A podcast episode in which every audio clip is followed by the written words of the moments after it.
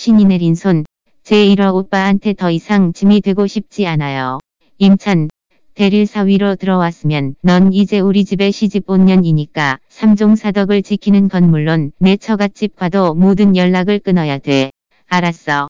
그건 내 여동생이야. 왜 우리가 돈을 팔아 그런 사람을 구해야 되는데. 허. 목숨이 달린 일이라고. 내 여동생 목숨도 목숨이라고 누가 쳐주던 너네 임시 가문은 그냥 미천한 종자일 뿐이야. 그렇지 않고서야 어떻게 대릴 사위로 여기 들어올 생각이나 했겠어. 병원으로 미친 듯이 달려가는 임찬의 귓가에서 그의 아내인 허윤하의 가족들이 그에 대한 비아냥 소리가 계속하여 울려 퍼졌다. 원래 비할 바 없이 휘황찬란했던 대가족에서 태어났던 임찬은 그가 12살이 되던 해에 집안에 예기치 않은 불행이 닥치면서 하룻밤 만에 가문이 풍비박산이 났다. 그때 당시 아버지는 가문을 지키기 위해 목숨을 잃었고 크게 다치셨던 어머니가 그와 그의 여동생인 이미를 겨우 끌고 집에서 도망을 나왔었다. 하지만 그렇게 5년을 견디신 어머니도 결국에는 병환이 재발하여 돌아가시게 되었고 여동생 이미와 임찬만이 서로를 의지하며 살아갈 수밖에 없게 되었다. 그때 그의 가문에 왜 그런 재난이 닥치게 된 건지 임찬은 이제 기억이 잘 나지 않았다. 어머니가 돌아가시기 전 그에게 꼭꼭 감춰두었던 옥패를 소중하게 건네주었었는데 비록 자세한 얘기는 안 하셨지만 가문의 몰락이 대대로 전해온 옥패 때문에 시작된 건 아닐까라고 임찬은 은연중에 생각하고 있었다. 왜냐하면 아주 어렸을 적 아버지가 그 옥패에는 임시 가문이 흥성할 수 있었던 비밀이 숨겨져 있다 말했었던 기억이 있었기 때문이다. 어머니께서 돌아가실 때 17살이었던 임찬에게는 여동생을 책임져야 된다는 임무가 떨어지게 되었다. 비록 많은 고생을 했지만 그래도 이를 악물고 버틸 수 있었다. 하지만 3년 전 이미가 백혈병에 걸리면서부터 동생의 치료비를 마련하기 위하여 임차는 할 수 없이 예물로 2천만 원을 받고 허씨 가문의 대릴 사위로 들어가게 되었었다. 지난 3년간 임차는 허씨 가문에서 갖은 압박과 착취를 당하고 또 지옥스러웠던 상황도 셀 수 없이 처했었지만 그래도 그는 참을 수가 있었다. 하지만 병세가 나날이 악화되었던 동생에게도 드디어 그녀와 알맞은 골수를 찾았다는 소식이 전해졌다. 하지만 수술하기 위해서는 5천만 원이라는 거금이 필요했는데 출장을 나간 아내 허윤하의 전화가 통하지 않자 수술비를 마련할 수 없었던 임차는 허씨 가문에 찾아가 돈을 빌리려 했었지만 잔인하게도 집에서 쫓겨나게 되었다. 다시 병원으로 달려온 임차는 이를 꽉 깨물더니 눈앞에 문을 밀고 과장 사무실로 발을 들였다. 사무실 책상 앞에는 안경을 낀 태도가 거만해 보이는 남자가 앉아 있었는데 그 사람은 이 병원의 과장 조가범이었다. 이 조가범이라는 자는 허윤하의 학교 선배로서 예전에 허윤아를 따라다녔었던 구회자 중에 한 명이기도 했었다. 그리고 3년 전 허윤아가 임찬과 결혼을 했을 때에도 저 조기범이라는 사람은 임찬의 뒷담화를 제일 많이 깠던 사람이기도 했다. 허윤하의 가문이 의료 비즈니스에 몸을 담고 있었던지라 임찬은 허윤아에 의해 병원에 안배되어 진료를 봐주고 했으나 낙하산이라는 이유 때문에 과장이 된 조가범에 의해 곳곳에서 트집을 잡히면서 결국에는 바닥 청소나 하게 되는 위치까지 떨어지게 됐다. 사무실에 앉아서 일하던 사람으로부터 일개 청소원으로 전락하게 됐던 순간이었다. 하지만 임찬의 동생이 조가범이 있는 과에 내원해 있었던 터라 임찬은 울분을 참으며 화를 속으로 사길 수밖에 없었다. 동생의 목숨만 살릴 수 있다면 야 그는 뭐라도 할 수 있었다. 조 과장님, 임찬이 그에게 애원했다. 유나가 출장을 갔는데 많이 바쁜지 전화를 안 받아서 요 혹시 이미 수술을 먼저 안배해 주시면 수술비는 제가 어떻게 해서든 꼭 마련하겠습니다. 허허허. 조가범이 차가운 웃음을 흘렸다. 임찬 씨. 그쪽도 병원에서 짧은 시간을 다닌 건 아닐 텐데 병원 규정을 모르진 않겠죠. 5천만 원이 적은 금액도 아니고 나중에 임찬 씨가 나 몰라라 하면 저는 어떡하라고요. 임찬은 화가 나는 것을 느끼며 낮은 소리로 말했다. 조 과장님, 제가 병원을 3년이나 다녔는데 제가 그럴 사람으로 보이던가요? 그거야 모르죠. 조가 범이 느긋하게 대답했다. 정상적인 사람이라면 대릴 사위로 머리를 숙이고 들어가려는 사람이 어디 있겠어요. 공짜 밥이나 얻어먹는 것에 습관된 사람이라면 나중에 빚을 때 먹는다 해도 놀라울 일은 아니죠. 임차는 얼굴색이 급변하며 이를 악물었다. 조 과장님, 전 병원에서 3년간 근무하면서 월급을 1원 한 푼 받지 않았습니다.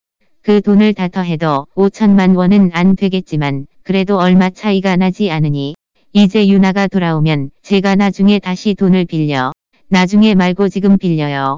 조가범이 웃으며 말했다. 아, 맞다. 듣기로는 유나가 그쪽 전화를 받지 않는다면서요. 아니면 이렇게 합시다. 제가 유나에게 전화를 걸어보죠. 말을 마친 조가범은 핸드폰을 들어 허유나의 번호를 눌렀다. 그러자 연결음이 울린 지 세 번 만에 전화가 통하더니 서늘한 허윤하의 목소리가 들려왔다. 조 과장님, 무슨 일이세요? 임차는 문득 가슴이 찢어지는 듯한 고통이 밀려왔다. 지난 며칠간 그가 걸었던 몇백 통의 전화를 하나도 받지 않던 그녀가 조가범의 전화는 한 번에 받았다. 그 사실이 설명하는 건 무엇이었을까? 3년 동안 부부로 살면서 비록 부부로서의 결실은 맺진 않았지만 임찬 또한 그녀에게 못해준 것이 없었다. 그녀가 자신을 탐탁지 않아 한다는 건 알고 있었지만 그녀를 받아들이고 가니고 쓸개를 빼주며 그녀에게 잘해줬었다. 그런데 그녀에게서 돌아오는 반응이라곤 이것뿐이었는가. 아냐. 별건 아니고 그냥 안부 인사하려고 전화한 거지. 뭐. 조가범이 으쓱거리며 임찬을 향해 핸드폰을 흔들어 보였다. 가슴이 답답해진 임찬이 입을 때려던 찰나 조가범이 먼저 선수를 쳤다. 유나야. 미안한데 나 갑자기 급한 일이 생겨서 전화 먼저 끊을게. 조가범은 전화를 다급히 끊으며 임찬에게 말을 꺼낼 기회조차 주지 않았다.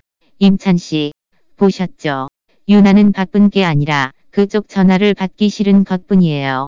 조가범이 임찬을 흘겨보며 말했다. 최근 몇 년 동안 공짜 밥을 먹다 보니 습관되었나 보죠. 허시 가문이 그쪽에게 베푸는 걸 당연시하게 받아들일 만큼 임찬이 주먹을 꼭 쥐었다.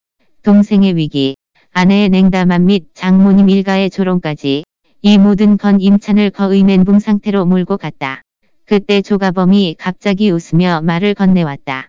아니면 제게 방법이 있긴 한데 알려드릴까요?